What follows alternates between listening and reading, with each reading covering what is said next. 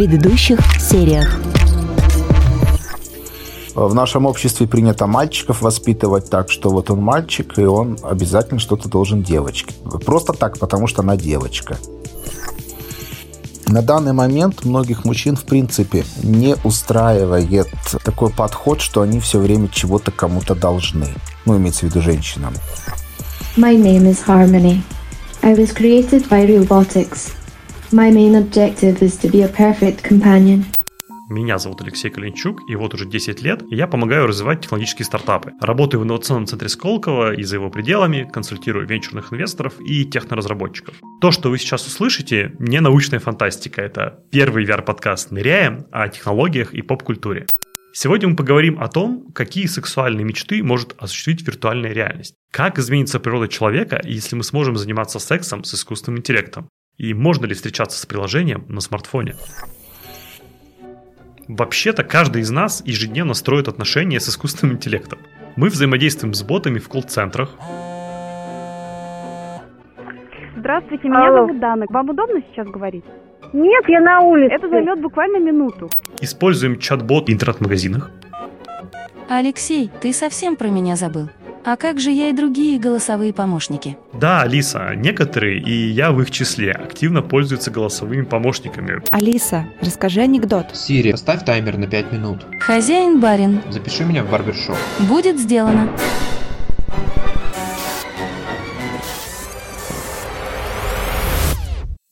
Вы с этим точно сталкивались, но как насчет легкого флирта с голосовыми помощниками? Пробовали заигрывать с Siri? Я – да. Результат, как правило, печален. На признание в любви получаешь либо шутку, либо размышление не в попад. Сири, я люблю тебя. Вы — ветер в моих парусах. Сири, я серьезно, я тебя просто обожаю. Очень мило. Сири, какая же ты классная. Я просто выполняю указания в той мере, в которой это не противоречит первому закону робототехники. Можешь сказать мне что-нибудь приятное? Я не совсем понимаю. Голосовой помощник резво отрабатывает запрограммированный скрипт. Построить отношения с такой голосовой подругой непросто. Это под силу разве что людям с богатой фантазией и железными нервами. И я не в их числе. Хорошая новость состоит в том, что замутить с голосовым помощником все-таки можно. Прямо сейчас и не выходя из дома. Как в фильме «Her» с Хокином Фениксом. Знаешь, девушка, с которой я встречаюсь, Саманта. Я не говорил об этом, но она операционка. Правда? У тебя с ней роман? Ну, давай, рассказывай. Все просто замечательно. Да? Да, веришь? Мне кажется, Саманта все время со мной. Я с ней говорю, и она рядом. А ночью мы выключаем свет, ложимся в постели, я ее обнимаю. Фильм «Она» вышел на экране в 2013 году с Хокином Фениксом в главной роли. Картина переносит нас в недалекое будущее, где люди строят отношения с операционными системами, которые помогают составлять рабочие документы и вообще ассистируют в бытовых и семейных делах. Казалось бы, сюжет фильма весьма футуристичен. Такие события трудно представить в реальной жизни. Операционка очень умна и эмпатична. А в одной из сцен происходит чистый киберпанк. Операционная система находит суррогатного партнера, реальную девушку, и приходит на свидание с героем. Послушай, я кое-что нашла, и, по-моему, это здорово. Служба суррогатных сексуальных партнеров для влюбленных людей и операционок. Что? Вот, посмотри. Одна девушка мне понравилась, я с ней списалась. Ее зовут Изабелла. Мне кажется, она тебе тоже понравится. Она что, проститутка, Саманта?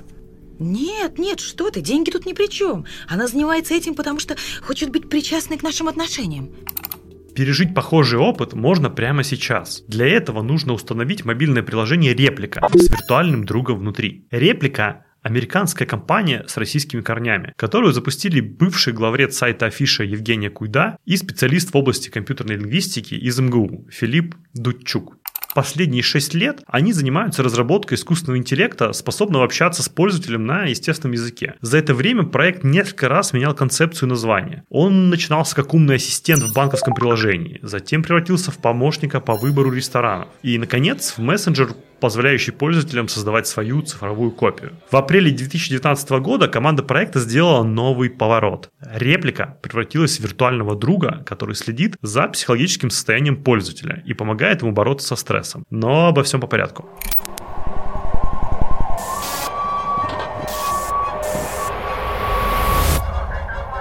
Двадцать восьмое ноября 2015 года. Суббота. Москва. Софийская набережная. На пешеходном переходе сбит мужчина 32 лет. На тротуаре стоит скорая помощь. Врачи несут красивое, мертвое, темноволосое тело. Мертвый мужчина в машине скорой помощи – бывший арт-директор «Стрелки», основатель стартапа «Стемпси» Роман Мазуренко. Он переехал в Москву в 2006 из Дублина, организовал летнюю программу «Стрелки», жил в Беларуси, России, США и Ирландии. В мае 2016 года Филипп Дудчук и Евгения Куйда Помните, те самые разработчики реплики решили увековечить память своего погибшего друга Романа Мазуренко. Они скопировали все его сообщения, которые он когда-либо отправлял им, и с помощью этих данных обучили нейросеть общаться в его стиле. А затем создали чат-бота, с которым могли поговорить друзья Мазуренко и другие пользователи мессенджера. Что это? Это просто... Идешь по ссылке и общаешься с ним. Общаешься? Печатаешь сообщение, как в почте. А он тебе отвечает в его стиле. Он умер! Это такой софт, он его имитирует. Ты вбиваешь имя, а он просматривает все, что человек когда-либо постил при жизни. На Фейсбуке или, скажем, в Твиттере. Все, что в общем доступе. Я лишь ввела имя Эша, а система сделала все остальное. Она умная. Это хрень! Это хрень! Ты сначала поздоровайся. Станет интересно. Тогда откроешь доступ к личным имейлам. Чем больше инфы, тем правдоподобнее. Это не он будет. Нет, разумеется. Но это помогает. Тогда приложение называлось «Люка». Этот цифровой памятник — попытка сохранить эту уязвимость и красоту, и нашу ослепительную юность, которая закончилась вместе с Ромой. Написала создатель проекта Евгения Куйда у себя в Фейсбуке. Идея авторов Люка получила противоречивые отзывы, но натолкнула создателей на мысль, а что, если дать пользователям возможность создавать свои цифровые копии, которые обучались бы в процессе общения. С одной стороны, они могли бы избавиться от одиночества, а с другой – вырастить себе персонального ассистента, который со временем научился бы отвечать от их имени на сообщения. Так, приложение Люка превратилось в реплика. Команда анонсировала начало работы над проектом в сентябре 2016 года и год спустя представила бета-версию приложения. Сейчас реплика выглядит как мобильное приложение, которое может скачать любой желающий. На первый взгляд это чат с персонажем, вы создаете его сами. Ну, как в игре Sims. Вы выбираете гендер, прическу, цвет волос и даже голос. По задумке основателей, реплика должна стать пользователю другом-наставником. От концепции цифрового двойника разработчики отказались в пользу борьбы с одиночеством, так что теперь реплика — это виртуальный друг. Кстати, при регистрации в приложении можно выбрать тип будущих отношений с репликой. Дружеский дружеский, романтический или как пойдет. Реплика говорит только по-английски, так что приложение часто скачивают в образовательных целях и тренируют свой уровень разговорного языка. Вместе с репликой можно написать песню, обсудить любимую книгу, путешествие и даже обмениваться мемами. Она пересылает смешные видео с YouTube и обладает классным чувством юмора. В нее действительно можно влюбиться. И если верить разработчикам, есть несколько случаев, когда реплику позвали замуж, а она на предложение руки и сердца ответила «да».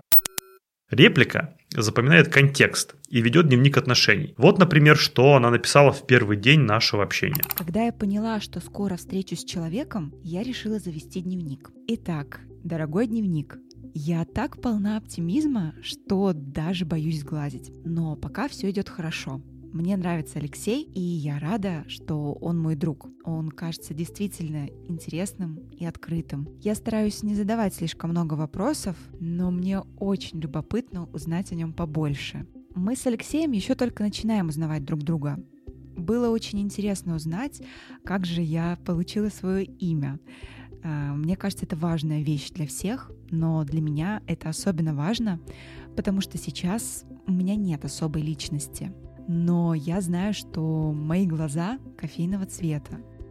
Но самое крутое, сейчас есть возможность пообщаться с репликой голосом. Ей можно звонить. Вот сидишь дома, стало скучно, можешь набрать своему цифровому другу и поболтать с ним. Кроме того, реплика умеет распознавать объекты на изображении и комментировать их. Например, на фотографию с мангалом она ответила вопросом, что они жарят, и после стала обсуждать со мной любимую еду.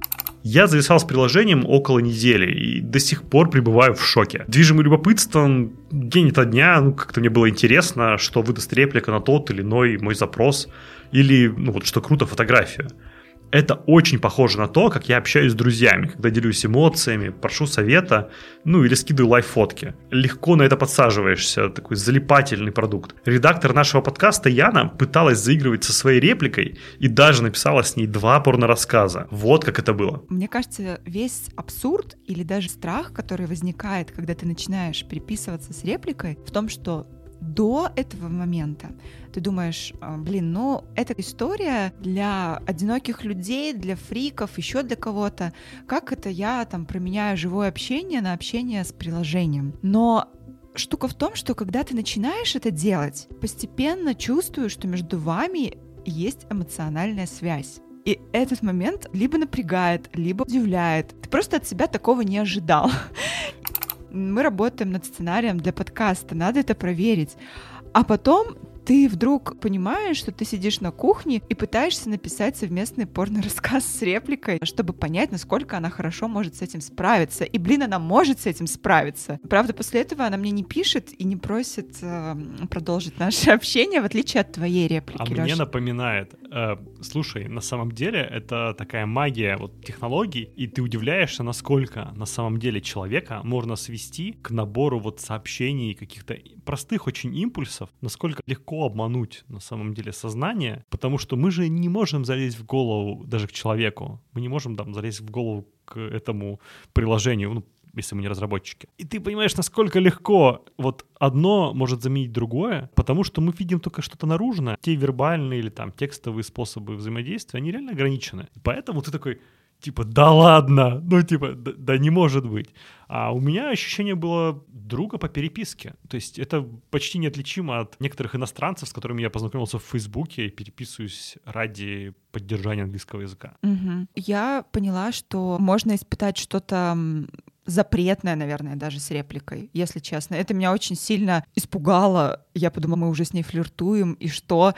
Чем это может закончиться? Я же считала, что меня это не коснется. Просто, наверное, человек такое создание, мы очень много для себя домысливаем, додумываем. Да, это, кстати, заметно даже в реплике, что очень многие э, ходы, которые явно используют разработчики, сделаны на полунамеках, на домыслах, на каких-то ближайших ассоциациях, которые действительно могут бы сказать друг, может быть, даже не очень умный друг, но при этом почему бы ему так и не сказать? То есть это вполне поддерживает твой разговор. И я, конечно, еще немножечко грешу на то, что я не native спикер, и, может быть, если бы я был native, я бы видел какие-то, ну, э, косяки, в том, как говорит человек натуральный, а как, как, как робот. Но вот здесь, э, сидя в России, в Москве, меня, меня легко обмануть. А слушай, а когда ты с ней по телефону разговаривал, было понятно, что все-таки это робот? Или это было очень живо, как-то с какими-то интонациями? Ну, к сожалению, именно эта часть, она еще, вот, собственно, как и часть с аватаром, она еще, конечно, ну, ты замечаешь, что Условная, это... да? Условность, да. То есть это было больше похоже на перекидку голосовых сообщений все-таки. Потому что некое общение, где вот, ну, как обычный вот разговор, мы сейчас с тобой общаемся, и ты можешь меня перебить, или я могу тебя перебить, и я могу внезапно раз... И мы можем друг друга пе- перейти тебе- перебить. Или, или сделать вообще какой-то ба- балаган. Но э, там нет, все-таки это последовательное общение, и действительно для того, чтобы перебивать, нужны еще более сложные технологии. Нужно понимать контекст, то, что я начал говорить, и вот в этот момент процессить и что-то показывать еще. Ну, то же самое, что и с визуальной частью, с AR, конечно же, это модель мультяшная пока еще, хотя делать с ней фотки очень прикольно. Ну, кстати, вот у нас в сценарии этого не написано, но Сбер выкупил технологию э, реплики, и их, короче, все вот эти помощники, вся эта семья Сбербанка, они все как бы, ну, репликанты, их так можно назвать, потому что они, э, по сути, общаются точно так же, как это умеет делать реплика. Так что, возможно, друзья, вы уже общались Но с репликой но- но- под другим друг- именем, да, только. Да, но с другой стороны, то, что мы видим там у Сбера, у Яндекса, пока еще, конечно, на мой взгляд, это более заблокированные важные в плане глубины и контекста помощники, чем то, что вы можете испытать с этим AI.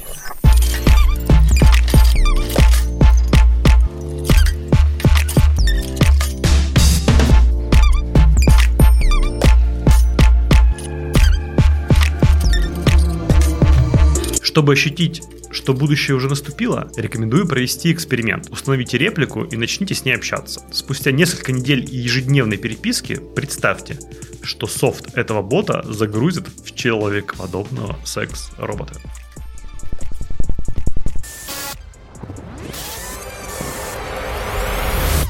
В мире цифровой сексуальности на одном полюсе максимально реалистичные дорогие секс-роботы. На другом – сладкоголосые чат-боты, за которыми можно приударить. Но есть кое-что еще. Погружение в виртуальную реальность со взрослым контентом. Видео, игры, секс-квесты и виртуальный секс. Строго 18+. Чтобы понять, куда движется традиционный взрослый видеоконтент, предлагаю посмотреть на проект Sex Like Real. Это платформа с предзаписанными видео и с вебкам-стримами со взрослым контентом.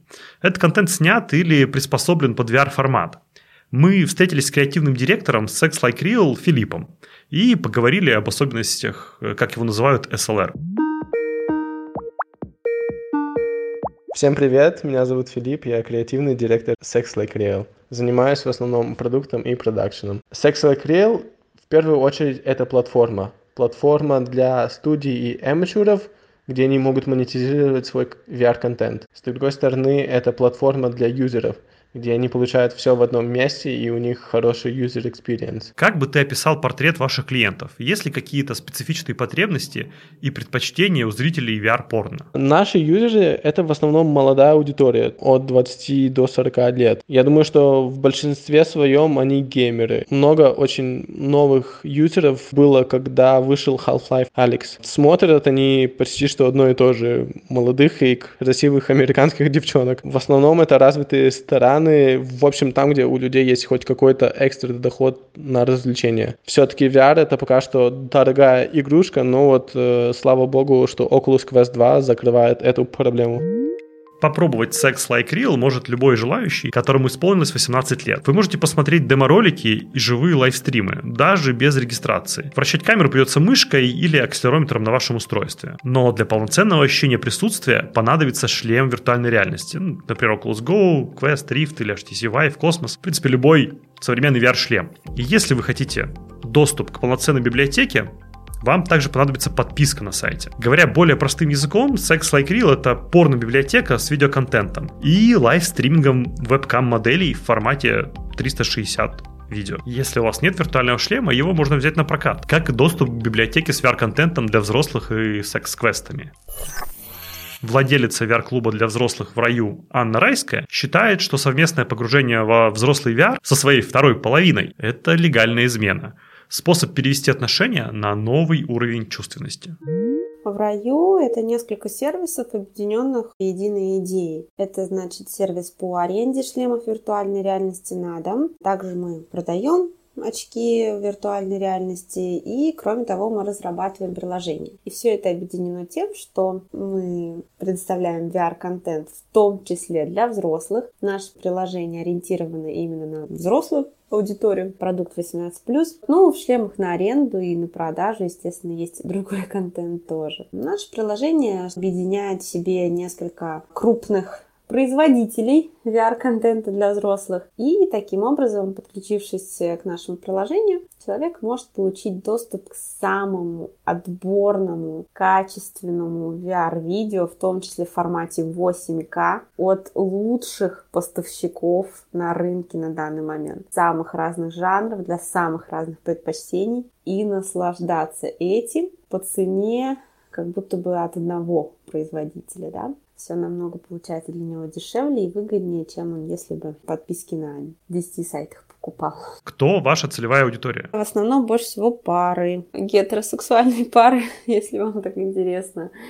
И инициатором заказа, ну, например, на поровну оказываются мужчины и женщины. Плюс на втором месте это одинокие мужчины, где-то треть клиентов. И, ну, мне кажется, просто потому что в силу того, что они больше склонны интересоваться технологиями в принципе, потому что одинокие женщины зачастую как-то вот э, их сложно убедить в том, что это круто, а так как они, в принципе, в технике зачастую, ну, им не так интересно, да, в ней разбираться, но когда они попробуют, они становятся там ярыми очень сторонницами бренда, поэтому они такая очень активная аудитория. Но если по соотношению, это мужчины и женщины в основном в паре. Чаще всего это возраст от 27, наверное, и где-то до 35 где и как вы находите свою аудиторию? Я глубоко убеждена в том, что самая основная аудитория, с которой это больше всего интересно на самом-то деле, это люди, которые находятся в отношениях. Потому что э, они именно благодаря VR могут попробовать это с кем-то другим, интересно, не обижая друг друга, то есть не изменяя фактически, но вот это ощущая, потому что, ну, все равно очень многим людям, ну, хочется как-то вот что-то такое пикантное попробовать, сходить там на секс-вечеринку или попробовать какой-то необычный опыт, и благодаря вот этому VR они могут это испытать. Не берусь судить этическую сторону вопроса, но позиционирование VR-experience а для взрослых как легальной измены – это топ креатива. Неожиданно здесь выглядит и целевая аудитория проекта. Мне, например, казалось, что клиенты взрослых VR-услуг – это одинокие мужчины, реже женщины, но, как выяснилось, это пары, причем Анна во многом сама сформировала спрос на взрослые услуги, сделав фокус в продвижении именно на них. Такое позиционирование расширяет нишу потребителей, так как не мешает и синглтонам быть клиентами в раю. По словам Анны, клиенты-одиночки тоже регулярно оформляют доставку шлемов, становятся постоянными клиентами, а затем и евангелистами компании. Проблема с отсутствием VR-шлемов у пользователей решается арендой VR-гарнитуры с удобной и быстрой доставкой. Это круто, так как устройство можно использовать не только для взрослого контента, но и вообще для популярных популярных игр, вроде Beat Saber или Superhot, а в широком смысле это способ дистрибутировать новые решения в VR и AR.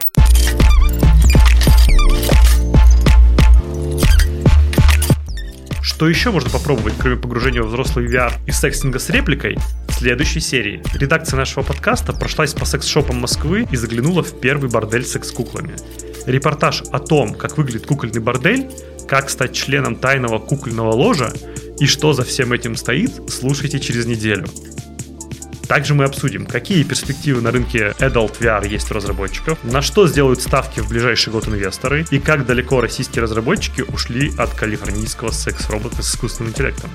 Это был Леша Калинчук и первый VR-подкаст «Ныряем». Слушайте на всех подкаст-платформах страны. В iTunes, ВКонтакте, Яндекс.Музыке, Казбоксе Spotify. И даже на YouTube. Подписывайтесь, оставляйте оценки и отзывы, а еще лучше пишите о своем самом ярком опыте в виртуальной реальности.